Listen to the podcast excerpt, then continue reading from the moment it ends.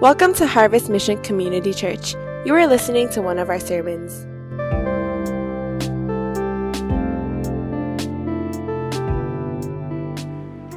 Good morning. I hope all of you are doing well. It's great to see all of you uh, online once again, and we hope and pray that you'll be blessed. Uh, if you have your Bibles, per- please turn to Luke chapter 14. We'll start reading from verse 12 all the way to verse 24.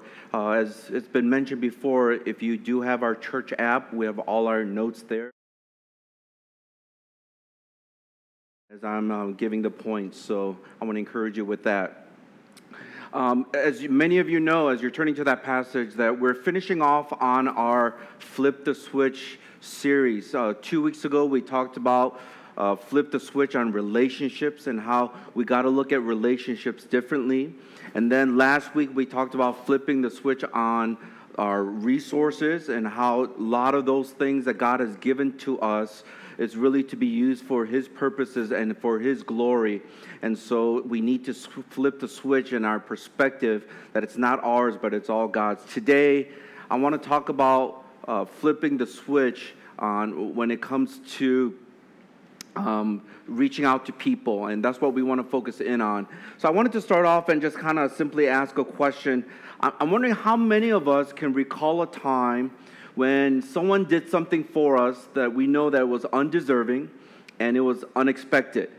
And as many of you know, when you experience that, which is pretty much grace, when it's undeserved, that it really does something to our hearts and it kind of encourages us and reminds us that there's nothing that we can do to deserve or to earn anything uh, from God. We're going to go ahead and uh, just show you the video. This video uh, is uh, a video about uh, Ellen DeGeneres. As you know, uh, she has a show called The Ellen Show. And one of the things that she loves doing is she likes to highlight people who are giving, uh, just doing random acts of kindness, because that's one of her things, just learning how to be kind to one another. And so it's about a lady who actually did something in Chicago. It was a, a cold winter day, and she was able to show some kindness to somebody. And so Ellen heard about it and she highlighted it, and I, I wanted to go ahead and show that to you right now. What a great reminder that God can use anybody and even some of the smallest gestures that God can use to bless people and to encourage uh, somebody uh, that, are, that, that is in need. Uh, you know, when you think about people in need, we can't help but to think about during this time of the COVID 19 pandemic. I know that we're slowly coming to an end, hopefully. But one of the things that I've noticed is that as I've been reading up on the news, is that this time, especially during the lockdown and the quarantine, a lot of people have been experiencing relapses with a lot of the difficulties that they struggle with prior to the lockdown. And I think this is kind of interesting because there's an increase um, levels and use of alcohol and drugs. Uh, that has brought a lot of whole different issue, uh, issues regarding people who are going back to some of the addictions that they had. Uh, they found out there's an increased use of pornography. They've also found out there's an increase uh, of relational conflicts, such as even domestic abuse, that have been happening during this lockdown and quarantine.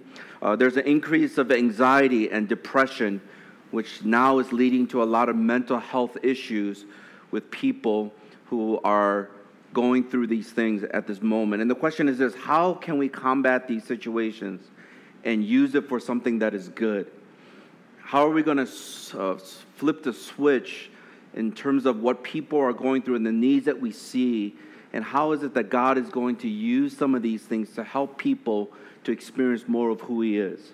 Ultimately, I think the answer can only be found in Jesus Christ. And that's why uh, Dwight L. Moody, he gives a, a reminder for us. He writes this in his writing called Glad Tidings. He says, No matter how low down you are, no matter what your disposition has been, you may be low in your thoughts, words, and actions, but you may be you may be selfish, your heart may be overflowing with corruption and wickedness, yet Jesus will have compassion upon you.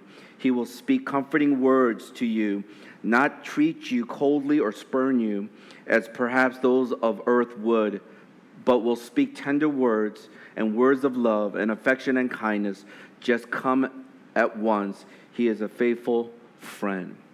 And I pray that no matter where you are and whatever you're facing in your life, we really want to flip the switch when it comes to reaching out to people in our lives.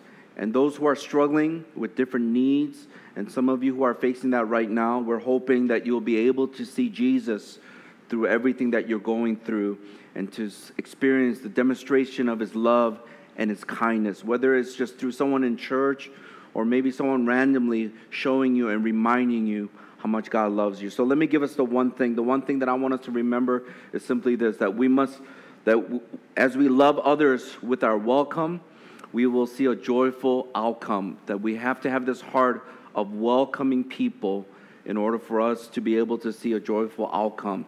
So there are two things I'm going to highlight for us as we think about loving others with our welcome in order to see this joyful outcome. The first thing is this that we must go beyond our comfortability, that we must go beyond our comfortability. I'm going to go ahead and read verse 12 all the way through verse 15. And we'll start off with this first section as we talk about how we must go beyond our comfortability. It says this He also, to the man who invited him, and this is Jesus speaking, he says, when you give a dinner or a banquet, do not invite your friends or your brothers or your relatives or rich neighbors, lest they also invite you in return and you be repaid.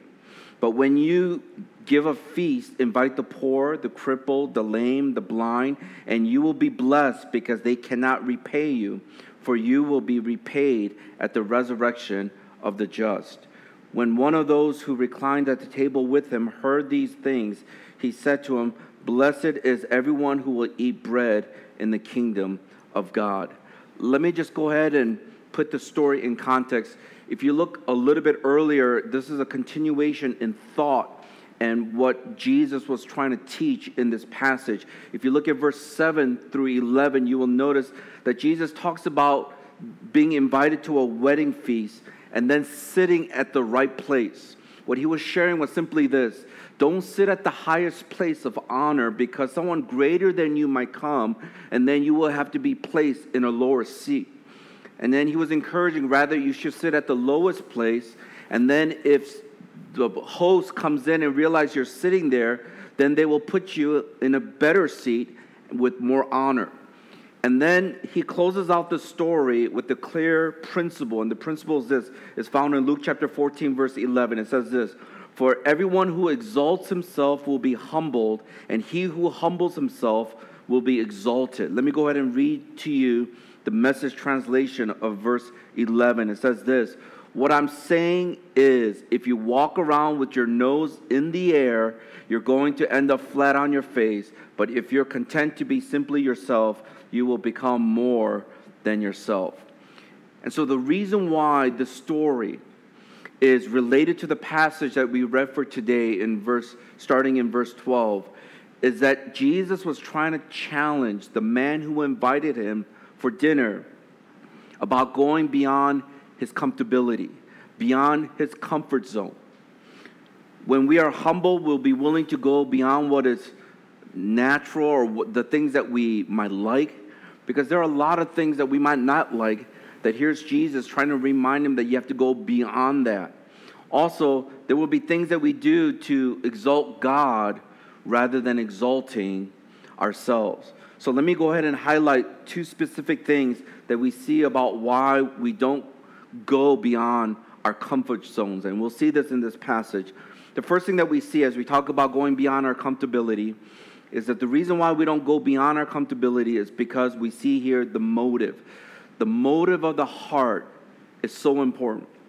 In verse 12, we notice that Jesus was trying to expose the motive of this man that probably invited only a certain group of people, those people that he's probably most comfortable with, to this dinner that he was having.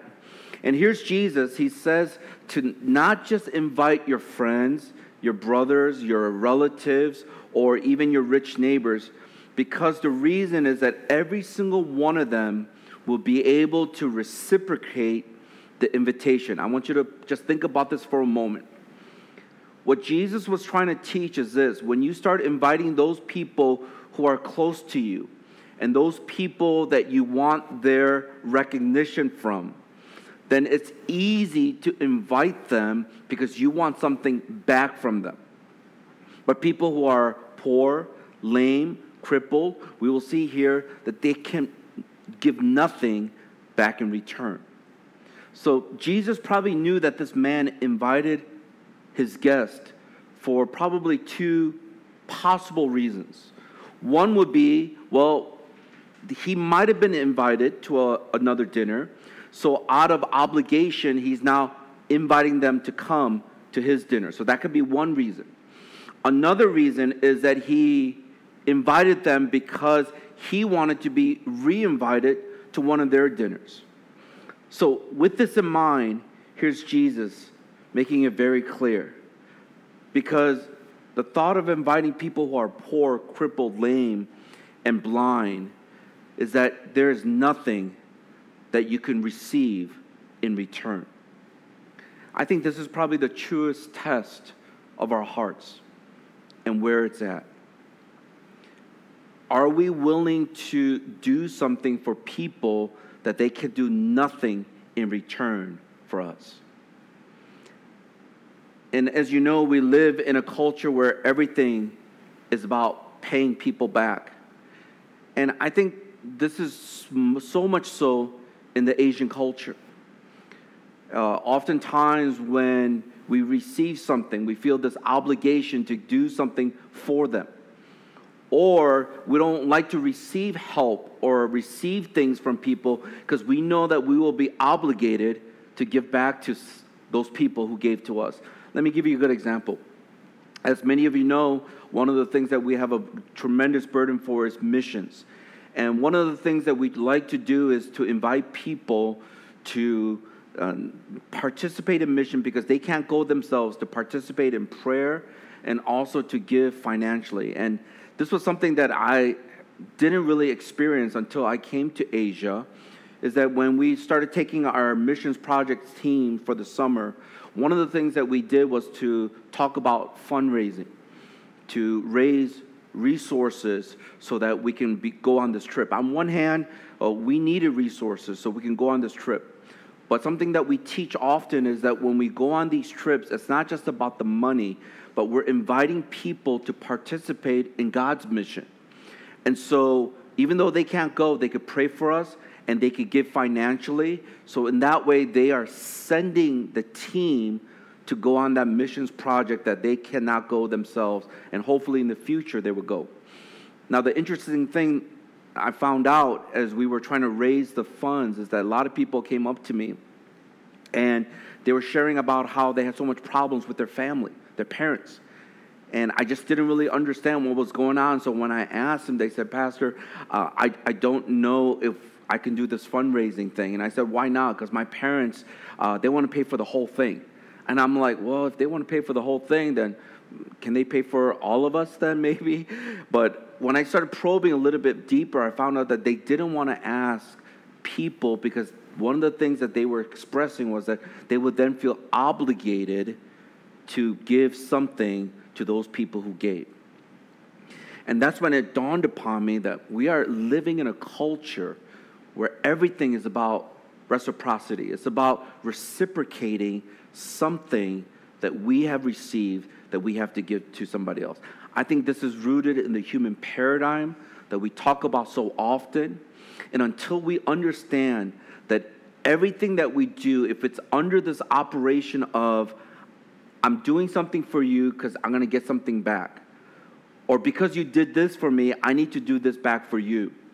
That mindset leads to a lot of self centeredness, and our motives for doing things will be completely off.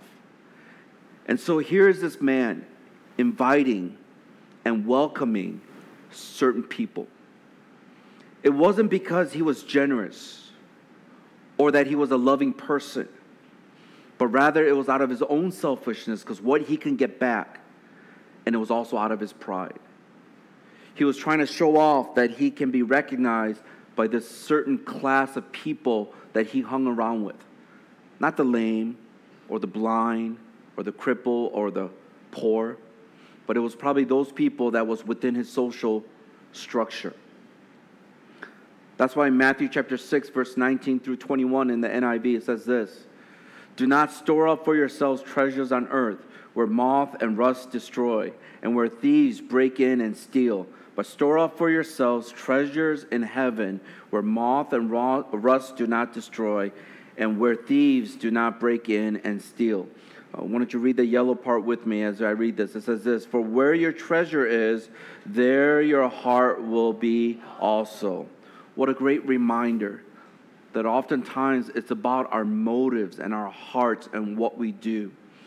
And too often we are trying to collect things here on this earth where it's going to fade away rather than remembering that our reward is in heaven. And so the question that I have for is what is your motive for doing things?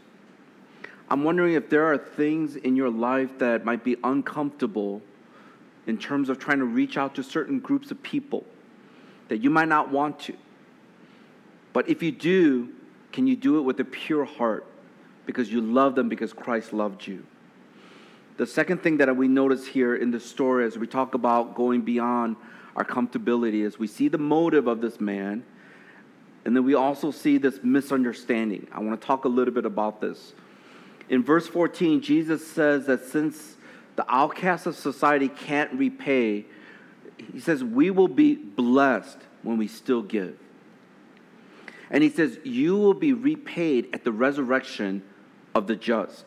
Now, you need to understand that for the Jewish people, they believe that the righteous and generous people will be ultimately rewarded at the resurrection of the dead. So when God comes and establishes his kingdom, that is when they will be richly rewarded.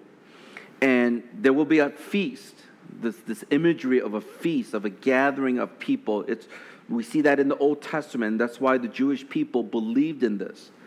This is why one of the guests at the table excitedly said to Jesus that it will be a blessing to eat at the kingdom of God. I want to give you some other translations of this to help you to understand a little bit of the misunderstanding that was going on. In the New Living Translation, it says this What a blessing it will be to attend a banquet in the kingdom of God. The message translation says, How fortunate the one who gets to eat dinner in God's kingdom. And the Amplified Version said this Blessed, which is happy, prosperous, to be admired, is he who will eat bread in the kingdom of God. So, this person, as Jesus was sh- uh, sharing some of these principles, we notice here that this person was assuming that he and the other guests will be present at this future kingdom. And this concept of the Jewish people having this idea that they were 100% automatically brought into this kingdom, this mindset was so deeply rooted in them and in their own righteousness. And the great feast will be with all the patriarchs of the honored guests. So, all the Abraham, Isaac, Jacob, and all the way on, we see that they believe that those people would be gathered at this feast. But what they misunderstood was that Jesus' invitation to his kingdom was for all people. It wasn't just for the Jewish people, but it was for all people. And all those who thought they were righteous, what he said was, it was those who are poor, lame, crippled, those who don't feel as if they're righteous. Now I'm wondering if some of us have this kind of mindset. I'm wondering if we've forgotten that God allows us to feast at his table not because we deserve it, but because of His grace. I think it's easy for us not to see our motives for why we do what we do. When was the last time you and I did things not because we're going to get something in return, but we just did it because this is something that God tells us for us to do and to love those people who are in need? Why do so many Christ followers have a hard time just relating or even loving people who are different from us. Why do we always stay comfortable with people who are more similar to us than who are different? Can I challenge you?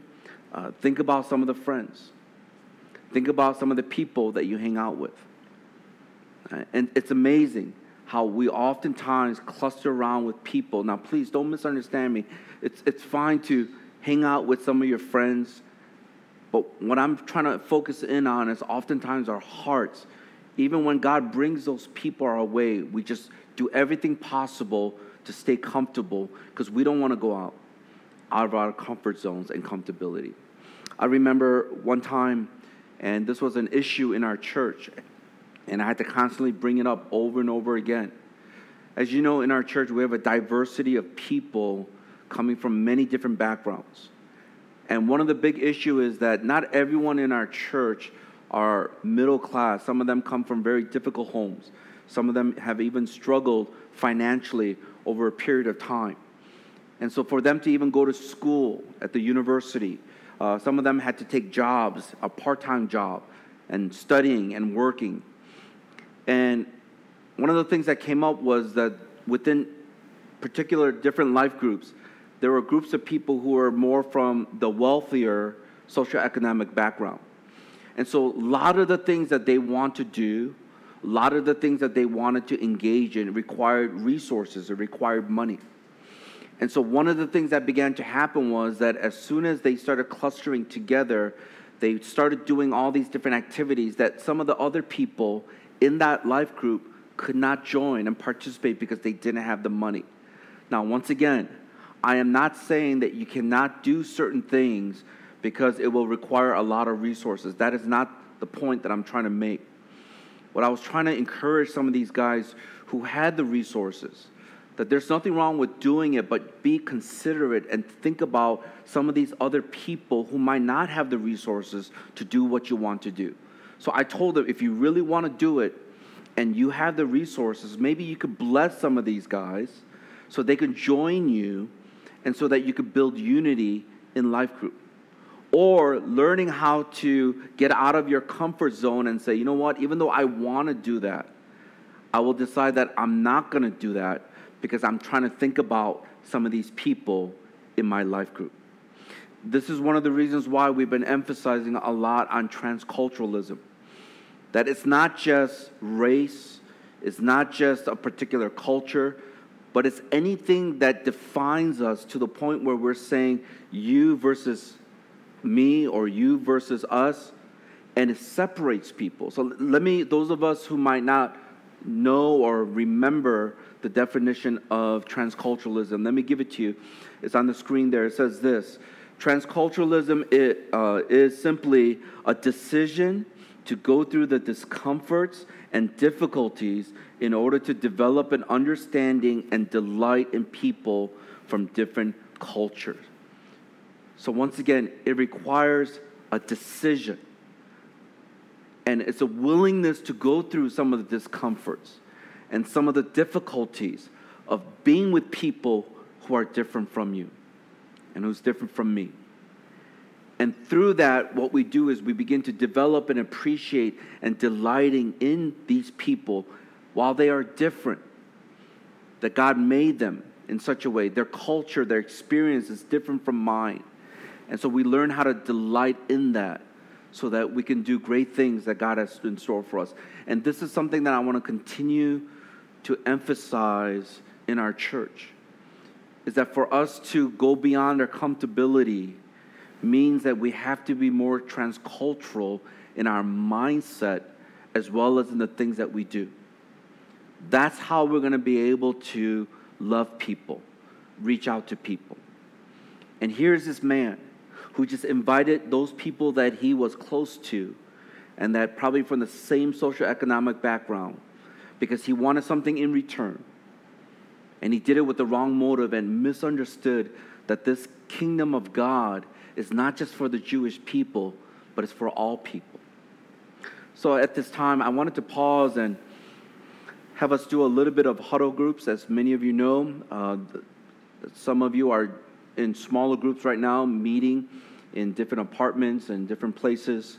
And we want to give you this opportunity to maybe break up into groups of two or three and to discuss a little bit about these two questions. And once again, we'll give you about six minutes, so it's not enough time, but just quickly just share some of your thoughts, and then we'll go into point number two. And the questions are simply this. Uh, what is it, why is it easy to stay in our comfort zones and not reach out to those who are different from us? And the second question is what are some things that might help us to check our motives for the things that we do? So go ahead and discuss these two questions, and then we'll come back in about six minutes. Have a great time.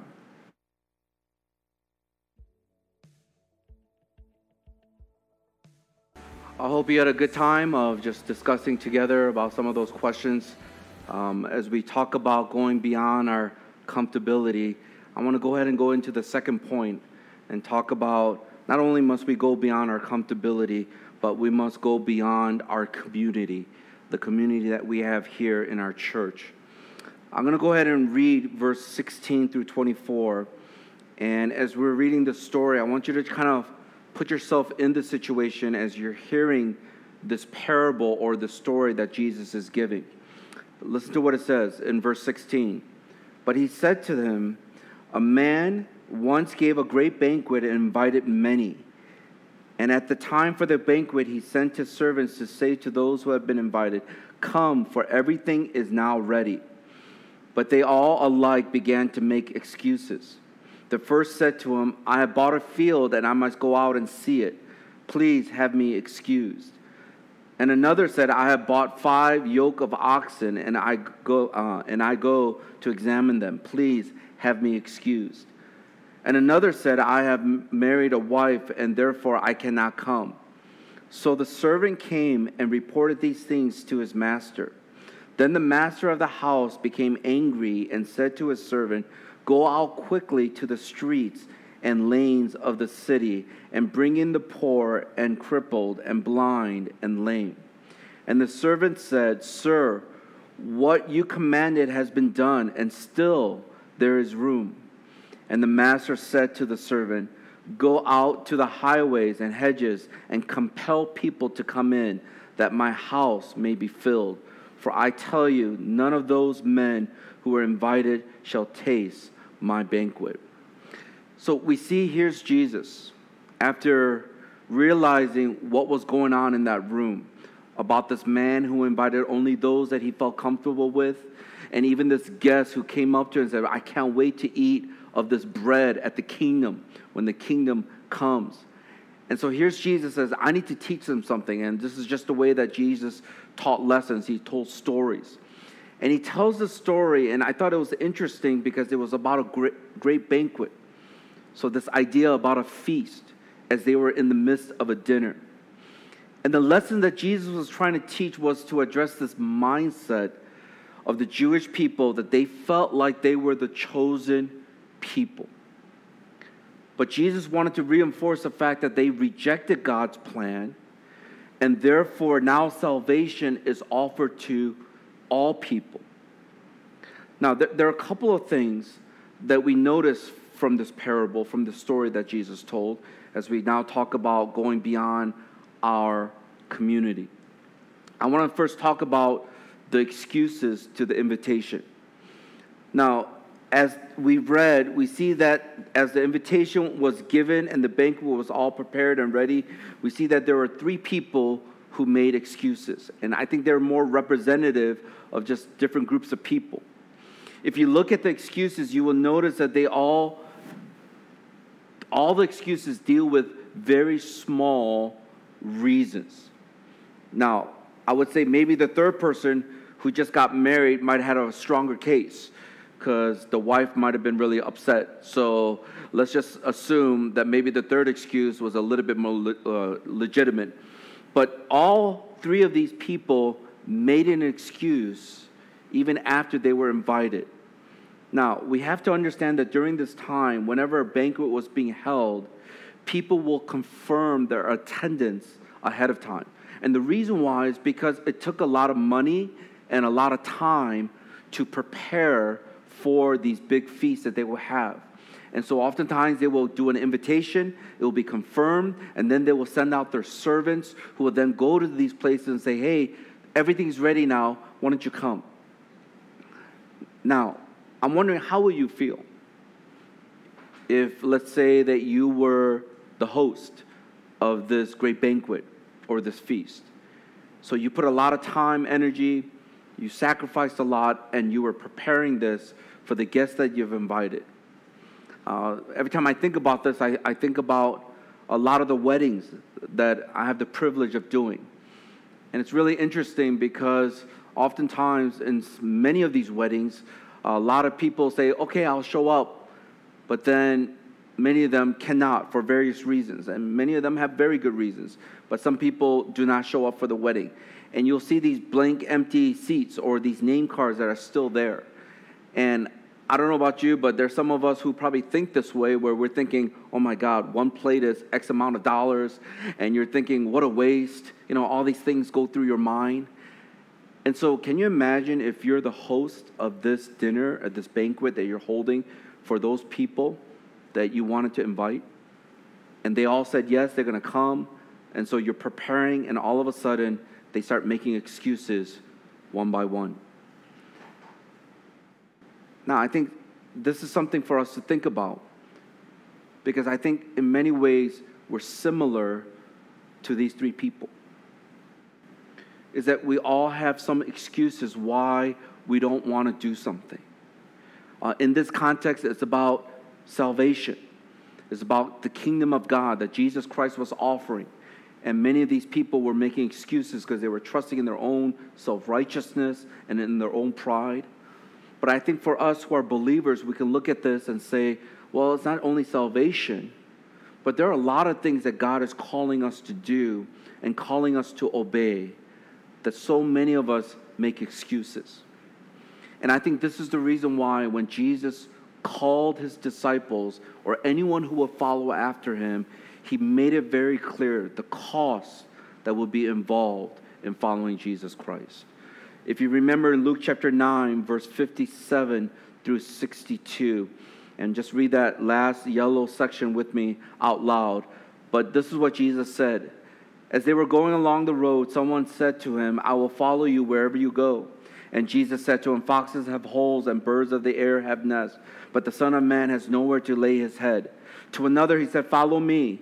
But he said, Lord, let me first go and bury my father.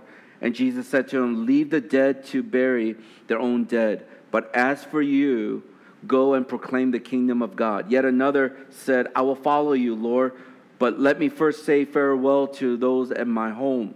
Jesus said to him, No one who puts his hand to the plow and looks back is fit for the kingdom of God.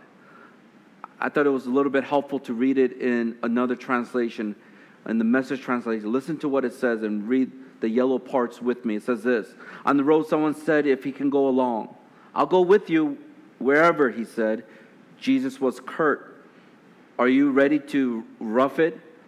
There aren't, uh, we aren't staying in the best ends, you know. Jesus said to another, Follow me. He said, Certainly, but first excuse me for a couple of days, please. I have to make arrangements for my father's funeral. Jesus refused. First things first, your business is life, not death, and life is urgent announce God's kingdom. Then another said, I'm ready to follow you, Master, but first, excuse me while I get things straightened out at home. Jesus said, No procrastination, no backward looks. You can't put God's kingdom off till tomorrow. Seize the day. What a great reminder for many of us where we find ourselves constantly making excuses for not following Jesus Christ. There's so many things on a given day that He's challenging you, that He's challenging me, for us to obey, for us to reach out to people, for us to be able to relinquish and let go of some of those idols in our lives that have been holding us for so many years. And what Jesus is saying is stop making excuses. There's a sense of priority and an urgency that's happening. And that's what he's sharing, Jesus is sharing, even in this parable that we're studying today. That he's simply saying that there are these people who are making excuses. That even though they said yes to the invitation, that they're saying, I have all these other things to do. And they have forgotten the priority. I'm wondering how many of us find it easy to make these excuses and why we respond and why we're not responding to God. The second thing that I want you to think about is this as we talk about going beyond our community is we got to stop making excuses, but I also want you to see the extent of the invitation, the, how far it will go. When the servant came back and told the master that, that what had happened, we see the master got upset. And he told the servant to invite other people.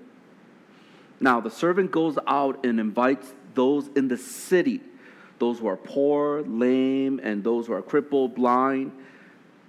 But then the servant went back to the master and told him that there is still more room for people to come to this banquet. And I thought this was interesting. Then, then the master said, and he says, to go out to the highways and hedges. Now, that phrase, go out to the highways and hedges, it means to go beyond what is in close proximity. So, in the first time, when he says, if these people are not going to come, go into the city and find people. So, he brought in the poor, the lame, the blind, and the crippled.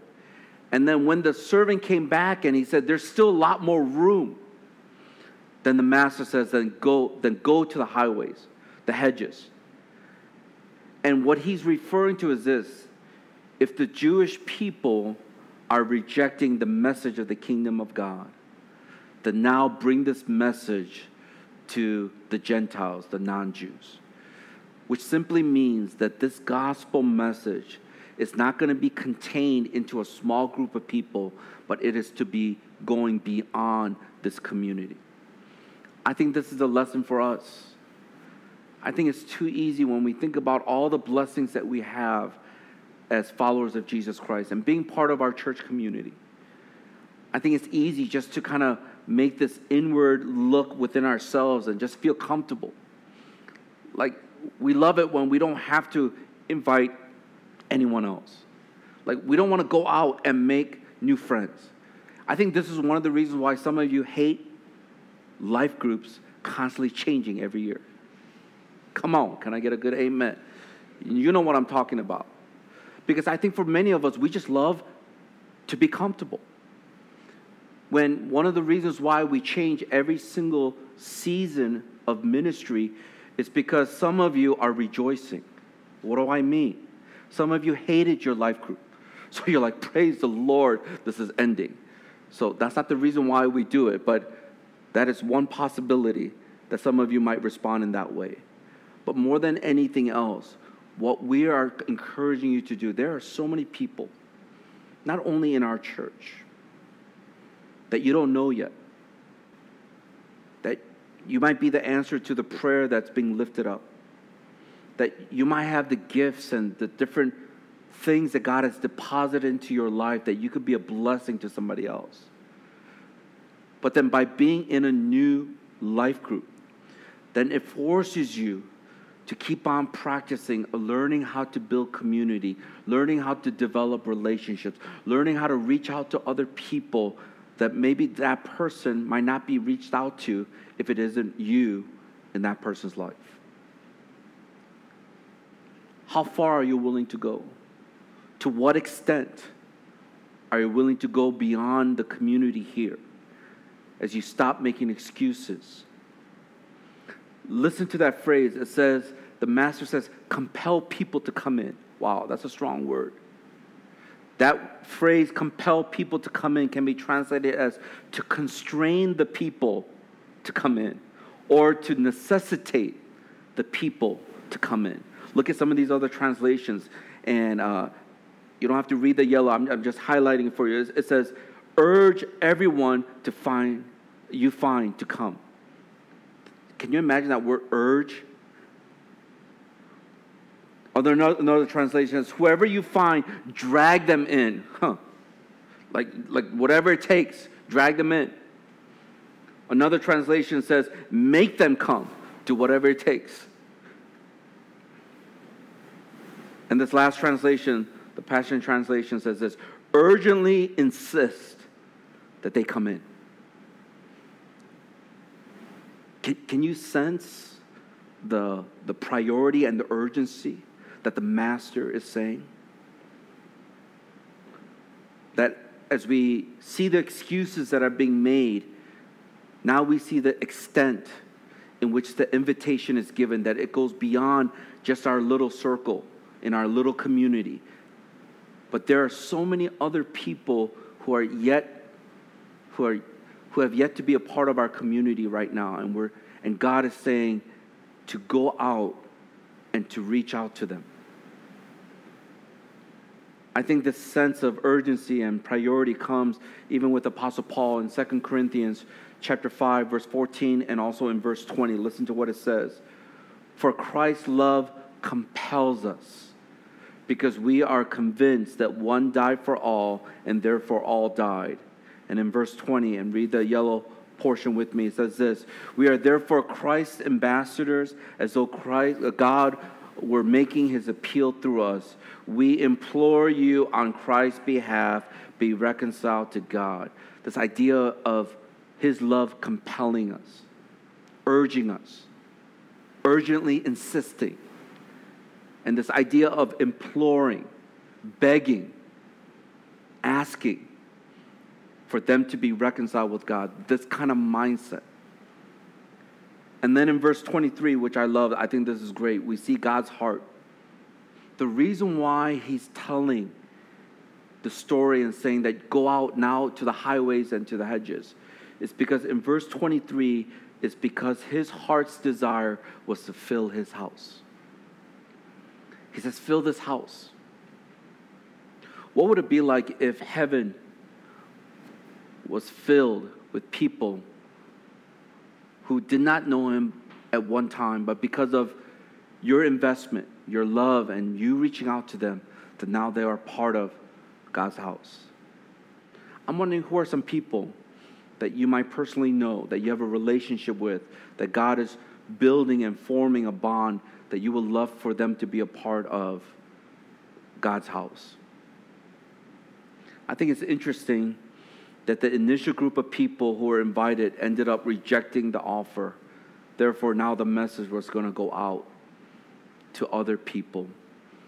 And that was part of God's greater plan, which was to reach out to all the nations. Can I just challenge us as we think about this passage? For us to genuinely love others around us. And we do it as we welcome them in into our lives, into our community, we're going to see this joyful outcome. And what I mean by joyful, joyful outcome is that we're going to see people come to know Jesus Christ. We're going to see lives being transformed. We're going to see people being set free from some of those things that I shared earlier that we see that people are relapsing into. There are people who are going to find purpose and meaning in life, but maybe that they have never found before. And so, as we love people, as we welcome them in, that's where we're going to see the joyful outcome. And that means that every single one of us, you and also for me, that that means that we have to go beyond our comfortability and we have to go beyond our community, just within our church. We have to go outward. I've been kind of challenged with this just recently, as some of you know, with everything that's going on in Hong Kong. And I'm no prophet. I'm not saying anything that uh, will cause any fear, but all I can say is whatever we experienced last year with the protest, the summer might even get worse. And I'm saying this because you need to be prepared. And it's oftentimes in these kind of situations where a lot of emotions come up. And just recently, a couple days ago, uh, the report came out, and the independent, so-called the independent police council, pretty much they said that the police department, they were absolved of all of some of the accusations that were given, even though there was proof. And I, something inside of me started really started welling up and getting angry because of injustice. and you see everything that's going on. And I know some of you are on different sides of this whole situation in our city, but you need to be concerned. You need to be aware.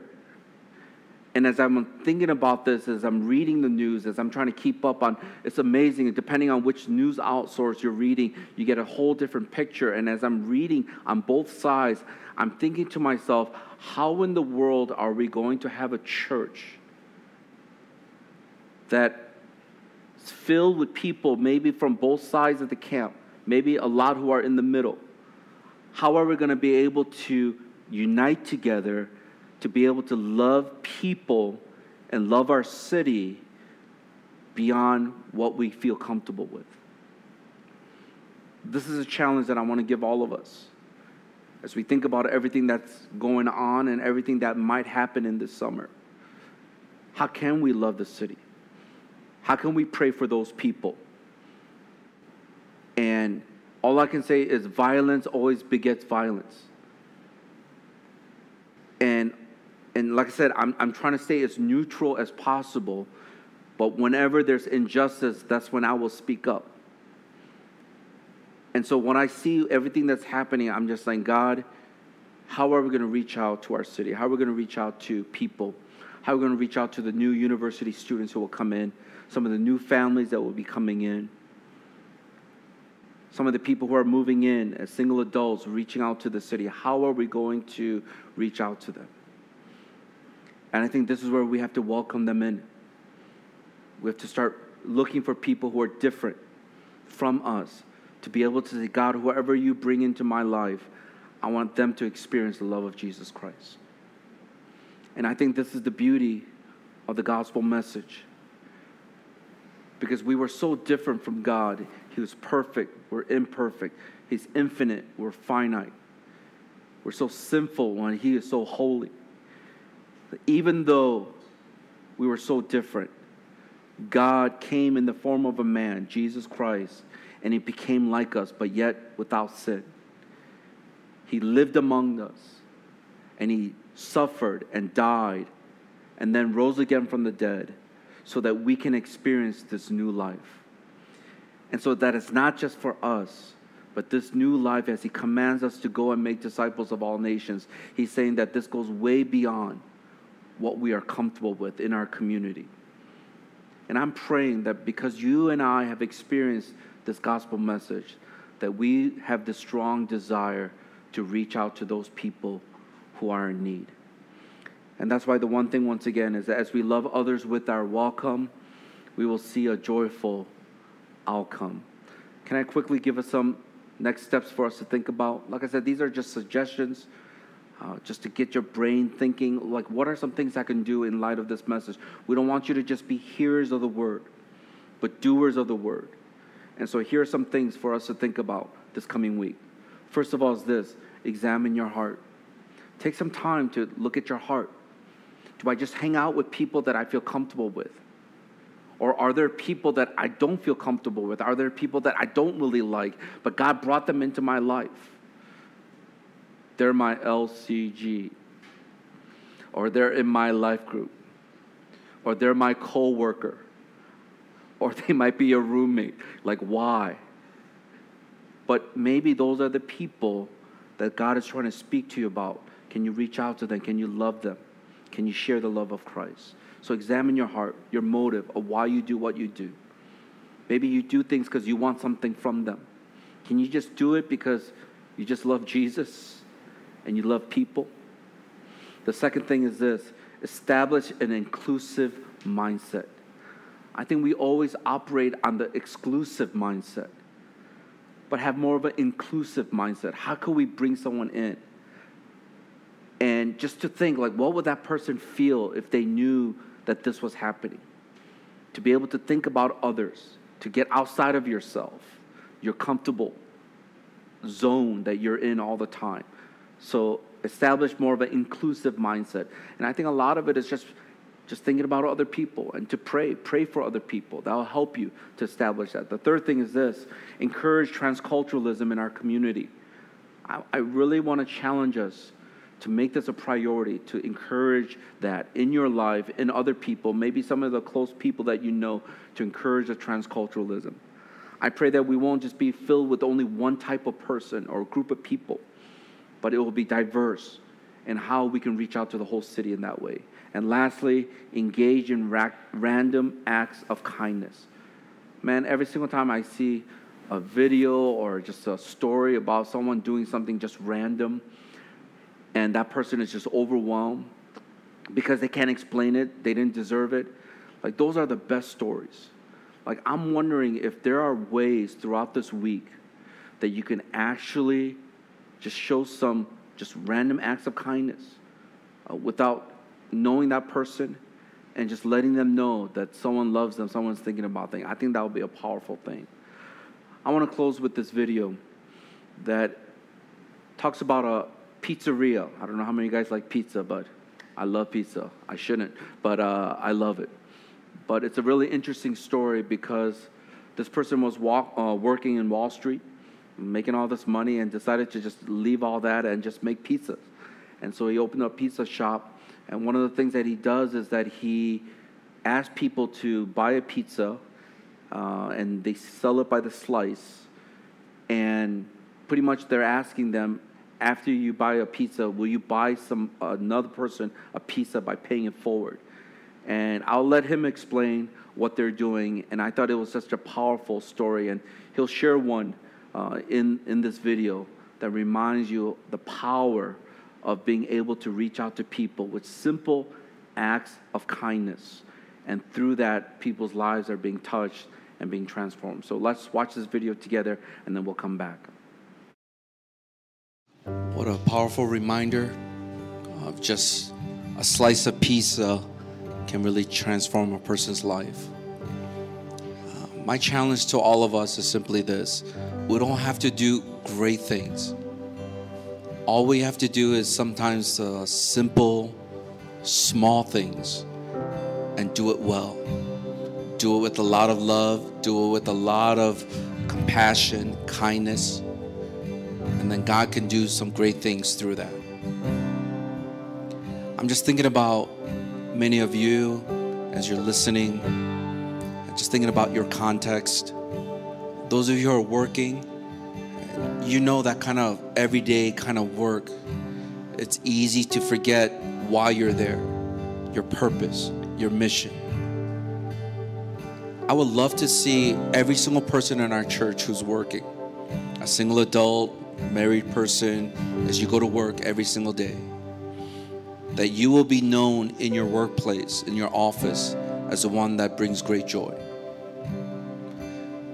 That means you got to check your attitude before you go up the flight of stairs or the elevator to say, God, I'm on a mission, I'm on a purpose. How do I show this kindness and reach out to people that are in, in difficult situations? Uh, some of you are still in the dorms, and there are many students who are maybe still there stressing out with finals. Can you think of ways to just bless people with nothing, expecting nothing in return? So I was thinking about this. I go, what would it be like if this coming week, as we flip the switch, is just shock people? Give them a heart attack. Well, not a physical, real heart attack, but kind of make their heart flutter a little bit as they think about, like, oh, why are you doing that? Why is this happening? And you just tell them it's just because God loves you. And if you have a good conversation, you can maybe invite them to come out to life group, check out the online, whatever it is, just to be able to have them experience the truth and the gospel message because you're the first initiator as you open their hearts to something greater than what they're living for. So I pray that as we love others with our welcome, that we will be able to see a joyful outcome as more people will come and experience God in our church. Lives will be transformed. So I'm going to ask us right now, wherever you are, can, can we just stand? I know some of you are sitting, But I want to just encourage us if you could just stand right where you are. And if you could bow your heads with me for a moment. Just close your eyes and bow your heads for a moment. And I want to challenge you today and throughout this week to go beyond your comfortability, your comfort zones, to go beyond just our community here. And let's fill God's house.